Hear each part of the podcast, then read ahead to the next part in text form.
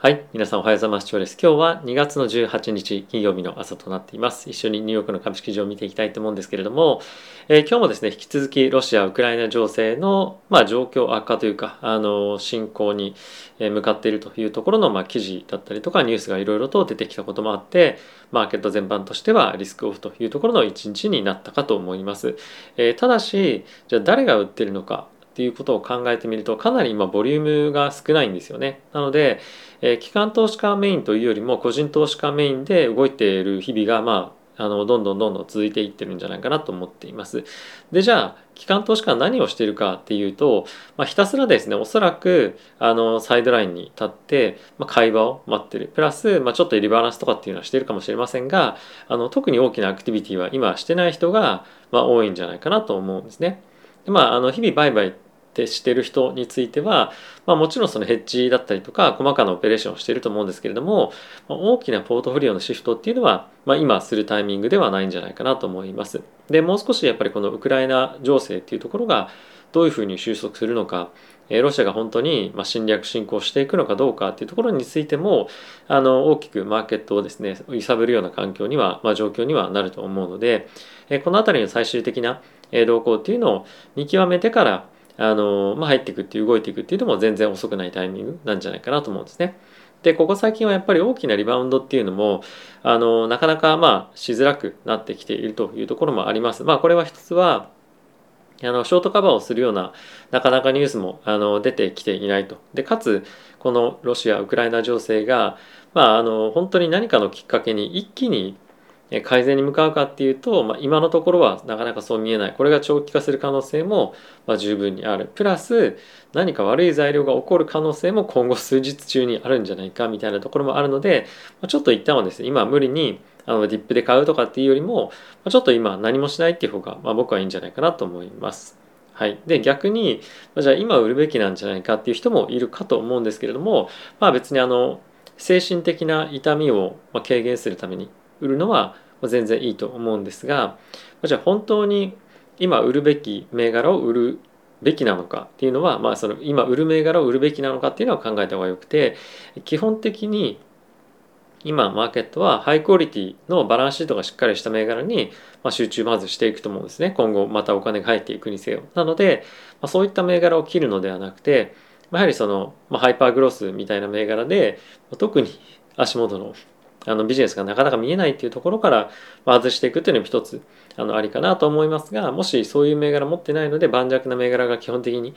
中心であるよというのであれば、まあ、僕はそういう銘柄を自分で持ってると思ってるので、まあ、特に今から切るとかっていうよりも逆に、まあ、今は買い時まあ、今は今が買い時というか、まあ、そういったこういった下落してる局面で、まあ、年に何回かしか来ない、まあ、買いのチャンスだと思うんですよね。なので、まあ、そういったタイミングをひたすら見極める見定めるっていうことをやっていくように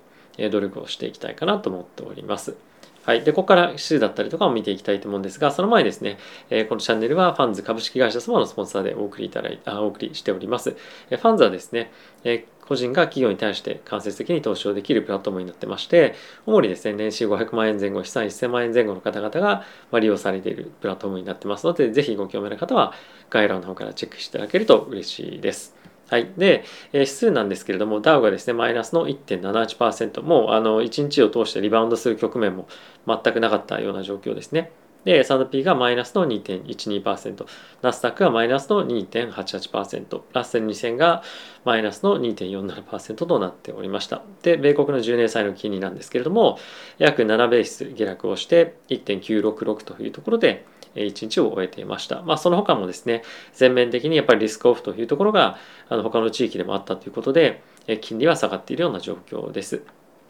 はい。で、やっぱりそのリスクオフ感っていうところが金利でも、あの、為替でも現れていて、115円を割ってきていて、114.95というところになっているかなと。なので、今はこの瞬間は、あのもちろん利上げについてのコメントも非常にあの重要ではあるんですけどもよりロシア・ウクライナ情勢の方が、まあ、こういったところを見るとよりマーケットにインパクトを与える与えている瞬間なのかなっていうのはあの感じさせられていますね。はい、で、えー、クルードオイル原油についても引き続き下落をしていて91.64というところで2%強のですね下落をしていると。でプラスゴールドについては、まあ、1900ドル台に乗せてきてまあ、非常に底堅く推移をしているでやっぱこの辺りを見てみると、まあ、かつ為替も落ちてる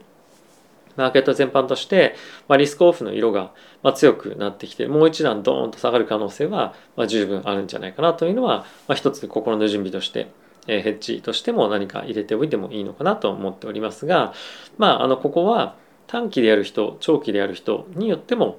かなりマーケットで取りたい戦略っていうのは違うと思うので、まあ、あの他の人がこうやってるからみたいな感じでやるよりも自分の戦略はどうなのかっていうところを考えてそれと、まマッチする今の行動アクションをした方がいいんじゃないかなと思います。はい、でセクター別に見てみると、まあ、 consumer staple utility というところの比較的ディフェンシブ銘柄ですね、まあ、さっきのヒートマップでいうと右上の方のえー、がまあグリーンになっている。で、他はまあ全面的に赤、特にはテック銘柄を中心に赤になっていると。で、昨日 NVIDIA が決算発表されていまして、あの悪くない決算非常に良かったと思うんですけれども、まあ、引き続き8%ぐらいですね、下落したかと思います。ただし、今日の試合で、決算で、まあ、NVIDIA でっていうふうに考えたときに、まあ、正直その、そんなに悪くないかなっていうのを僕は思っていて、決算悪かった銘柄っていうのは、Facebook みたいにまあ25%ドーンと下落するみたいな感じですし、まあ、半導体は結構ボラティティが高いセクターでもあるので、まあ、あの今日のあの下落が、まあ、決算が非常に悪かったから売られたみたいな感じよりも、まあ、あの地合いっていうところが非常に多かった僕は要素があの多かったのかなと僕は思っております。はい、で、えー、ちょっとですね皆さんと一緒に見ていきたいチャートはまあ、あの主に何を見るかっていうと、まあ、何でもいいんですけれども銘柄は例えばテスラだったりとかものすごく流動性がないんですよね取引のボリュームがないと。で他は例えば NVIDIA に関してはやっぱ決算があったのでボリュームが出てはいるんですけれども他の例えば Apple だとか、まあ、Google もそうですしあとマイクロソフトですね、まあ、ボリュームが本当に少ないと。でこれはやっぱり機関投資家が入ってきてないっていうのが大きな理由の一つとしてえあると思っております。あとは引き続きマーケットとして悲観の状況が続いているっていうのはその VIX 見てももう一旦ちょっと緊張感があの上がってきてっていうのは非常にわかると思いますし、まあ、結構ですね本当に気の毒なぐらい下げているのが、まあ、アークですね、えー、年初来大体値段がえー、っとすいません年初来っていう観点では、まあ、大体100ドル前後だったんですけれども、まあ、現在30%の下落で、えー、68ドルぐらいまで落ちていると。で、えー、後ほどもちょっとご紹介をするんですが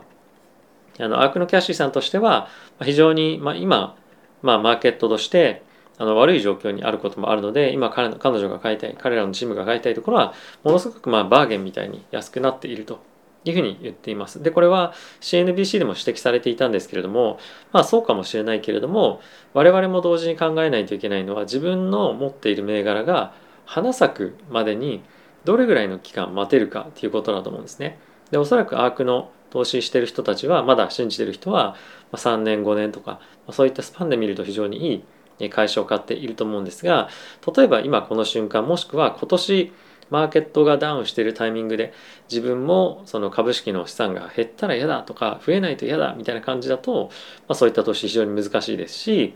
まあこれは本当に人によると思うんですね。でこれはウォーレン・バフェットさんもそうなんですけれどもマーケットからマーケットと比べて悪い年もあるしいい年もある。プラスマーケットよりもパフォーマンス良くても、えー、マイナスな年もやっぱあるわけなんですね。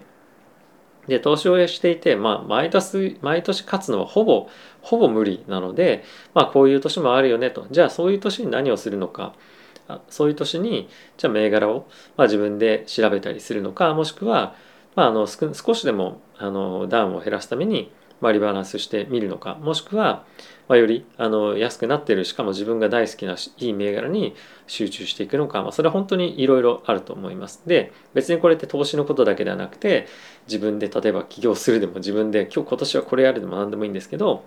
まあ、あの本当に投資に関しては長期でおそらく皆さん取り組まれていると思うので、まあ、日々これを気にして生活が苦しいみたいな感じにならないように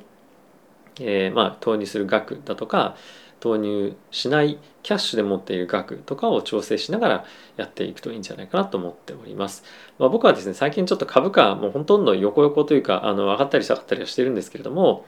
あの対して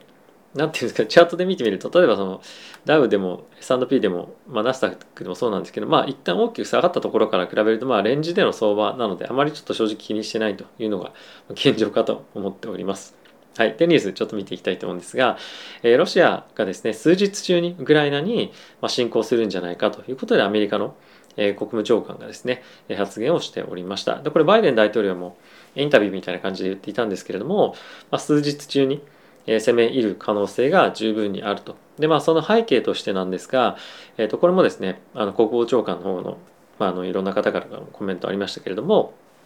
え、現在ですね、え、ロシアがウクライナに向けてです、さらに接近していってかつあの戦争の準備としても血液の備蓄もですねしているっていうような、まあ、ニュースこれが、まあ、そのポーズっていう見方もあると思うんですねポーズというのはその見せかけみたいな。でそういった見方もあると思うんですけれども、まあ、実際そういったことを準備しているというところが非常に戦争に向かっている今非常にその大きなサインなんじゃないかというふうに言われています。でこれを受けてやっぱりですね非常にマーケット緊張感が高まってきたりするとゴールドが買われたりとかドル円が売られる、まあ、そういった状況が非常に起こりやすくなるんですがまさにそれが起こっている。で、えー、じゃあそれが起こっている中でどうしていけばいいのか、それはさっき言ったみたいに人それぞれ違うと思うんですけれども、まあ、僕はひたすら今のところはまあ正観かなと思っております。はい、本当にあのどれぐらいのタイムスパンで自分の投資をするかっていうのはあの常に頭に入れておくということは重要ですよね。はい、でもう一つこのウクライナ・ロシアの情勢以外に、ま、昨日非常に注目されたポイントとしてはまたこのブラードさんが発言をしていたんですけれどもインフレーションはですね could get out of control というふうに書いてますけども、まあ、あのもうめちゃくちゃ上がっちゃう可能性もあるよということを言いたいんですね。で、えー、彼はま常にあの今後の3回の会合で100ベースポイントの利上げをしなきゃいけないというふうに言っていてこれはどっかのタイミングで50ベースのポイント利上げをしなきゃいけませんよっていうまず一つの意味ですね。でプラスあと2%まで金利を上げていかなければいけないというふうに言っています。でなのでこれこれは毎回毎回の今回今年7回後あの FOMC ありますけれどもそこで25ベースのの利上げじゃ足りませんということですね。なのでまあどっかのタイミングで2回ぐらいは50ベースの利上げやらないと、まあ、そこまではいかないという計算なんですけれども、まあ、それぐらいやる必要が今あるというのを積極的に言っている人ではあります。ただしここ最近の発言を見ているとまあ、彼だけですよねこういったヘッドラインを賑わせてくるようなことって。で、まあ、これが最終的に50ベースになるかもしれませんが、まあ、今のところのあの織り込み具合に関しては昨日よりも少し和らいでいて昨日が45%だったのが現在32%まで下がってきているというのが今の現状です。ただし今はやっぱりウクライナ情勢っていうのもあるのでマーケットとしてはそちらの方に短期的なそっちの方に目がいっていてもし攻め入ったとすると原油が一気に120ドルまで上がるんじゃないかっていう人も人もいたりするのでその辺りの方もまずは注視しているというのが現状かなと思っております。はい、でまあそんな中ですねめちゃくちゃ自分のポートフォリオがやられている、まあ、あのキャシーウッドさんはですね今日 CNBC に出ていて、まあ、あの我々は正しいと、まあ、あの非常にいいあのしっかりと世界を変えていくようなイノベーションに、まあ、しかも今大きく下落しているこのバリエーションに投資できるのは非常にまあまあ、いいと。でイノベアメリカのイノベーションをショートするアメリカのイノベーションに反対するようなポジションを取るのは馬鹿げているというような発言をしていました。でまあ僕もそう思うかなと思うんですが、まあ、この記事を出ていた時にあの、まあ、議論されていたポイントが、まあ、タイムホライゾンですねどれぐらいのタイムスパインを持って投資しているかっていうのは非常に重要というかおそらくマーケットのその日々の活動をまあ、結構そのかじりついて見てる人とキャシーさんの見てるタイムスパンはだいぶ違うと思うので、まあ、そこは一つ大きくポイントとしてしっかり理解しておかなきゃいけないところかなと思っております。はいまあ、あとはですねやっぱりその大きく今下がっている中で機関投資家はですね確実にまあこれ確実にって言っていいか分かりませんが僕は買い場を探っていると思うんですよね。なのでここで正直売れないっていうのはあの結構みんな思っていると思っていてあの持ってる現物をですねなのでこれ仮想通貨のマーケットも同じなんですけれども現物はロングでオプションとか先物ベースで売るみたいなところのオペレーションが結構多いんじゃないかなと思っています。なのでまあちょっと動きとしてはあの難しい局面があったりもするかもしれないんですけれどもあの、まあ、ちょっと今の日々の動きというよりもマーケットのセンチメントを感じて今何が注目されていてでそのあの結末がどうなるかっていうのは日々想像しながらまあちょっとロシアに関してはなかなか非常に難しいんですけどもあの考えていきながら、まあ、毎日毎日取り組んでいくっていうようなことが、まあ、今できる最善の策かなと思います。まあ、もしくはそのあんまり動かす気がないんであれば、まあ、そんな毎日相場を見るというよりも、まあ、ニュースは非常に重要だと思うんですけれども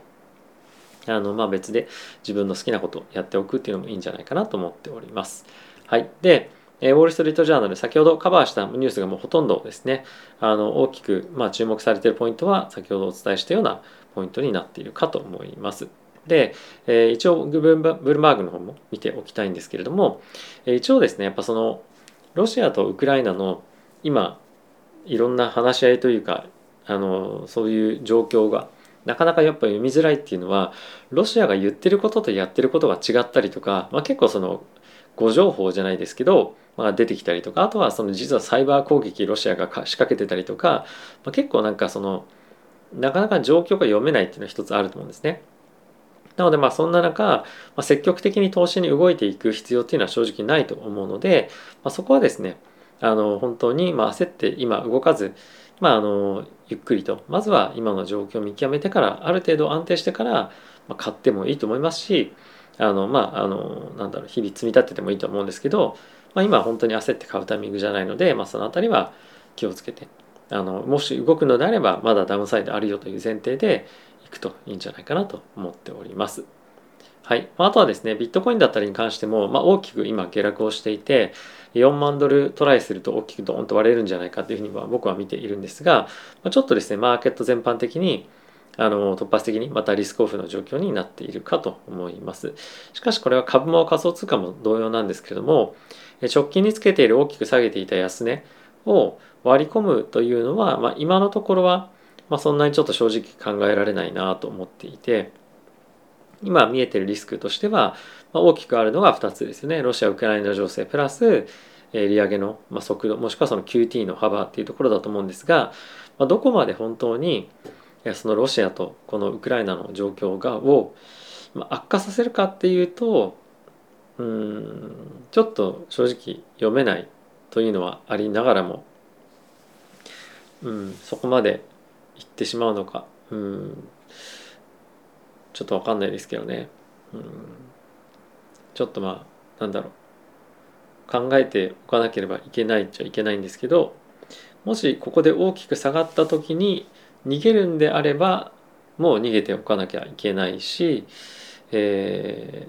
ー、もうそこのリスクを警戒したいんであれば警戒というかヘッジしたいんであれば今から売りのポジション何かやっぱ入れておかなければいけないし何か起こってからっていうよりもその起こった場合にやらやろうと思ってることを今準備しておく。例えば僕であれば大きく下がったら買いたいと思ってるので、まあ、資金貯めておくとか何もやらないんであれば何もやらないでもいいと思いますし下がるの心配と思うんであればあのまだかなり不透明性高いと思うので今のうちにヘッジしておくとか、うん、もう起きてから何かっていうよりも今からやっておくっていうことが今ちょっとあの大事なことかもしれないですね。はい、ちょっとやっぱりあのロシアのことについてはちょっと正直いつ何が出てくるか読めないっていうのが本当にあると思うのでそのアメリカでの議会のあの議論とかではないのであのこの辺りは、はい、あの警戒してしっかりと警戒して挑もうと思います。はい、ということで皆さん今日も動画ご視聴ありがとうございました。えー、また次回の動画でお会いしましょう。さよなら。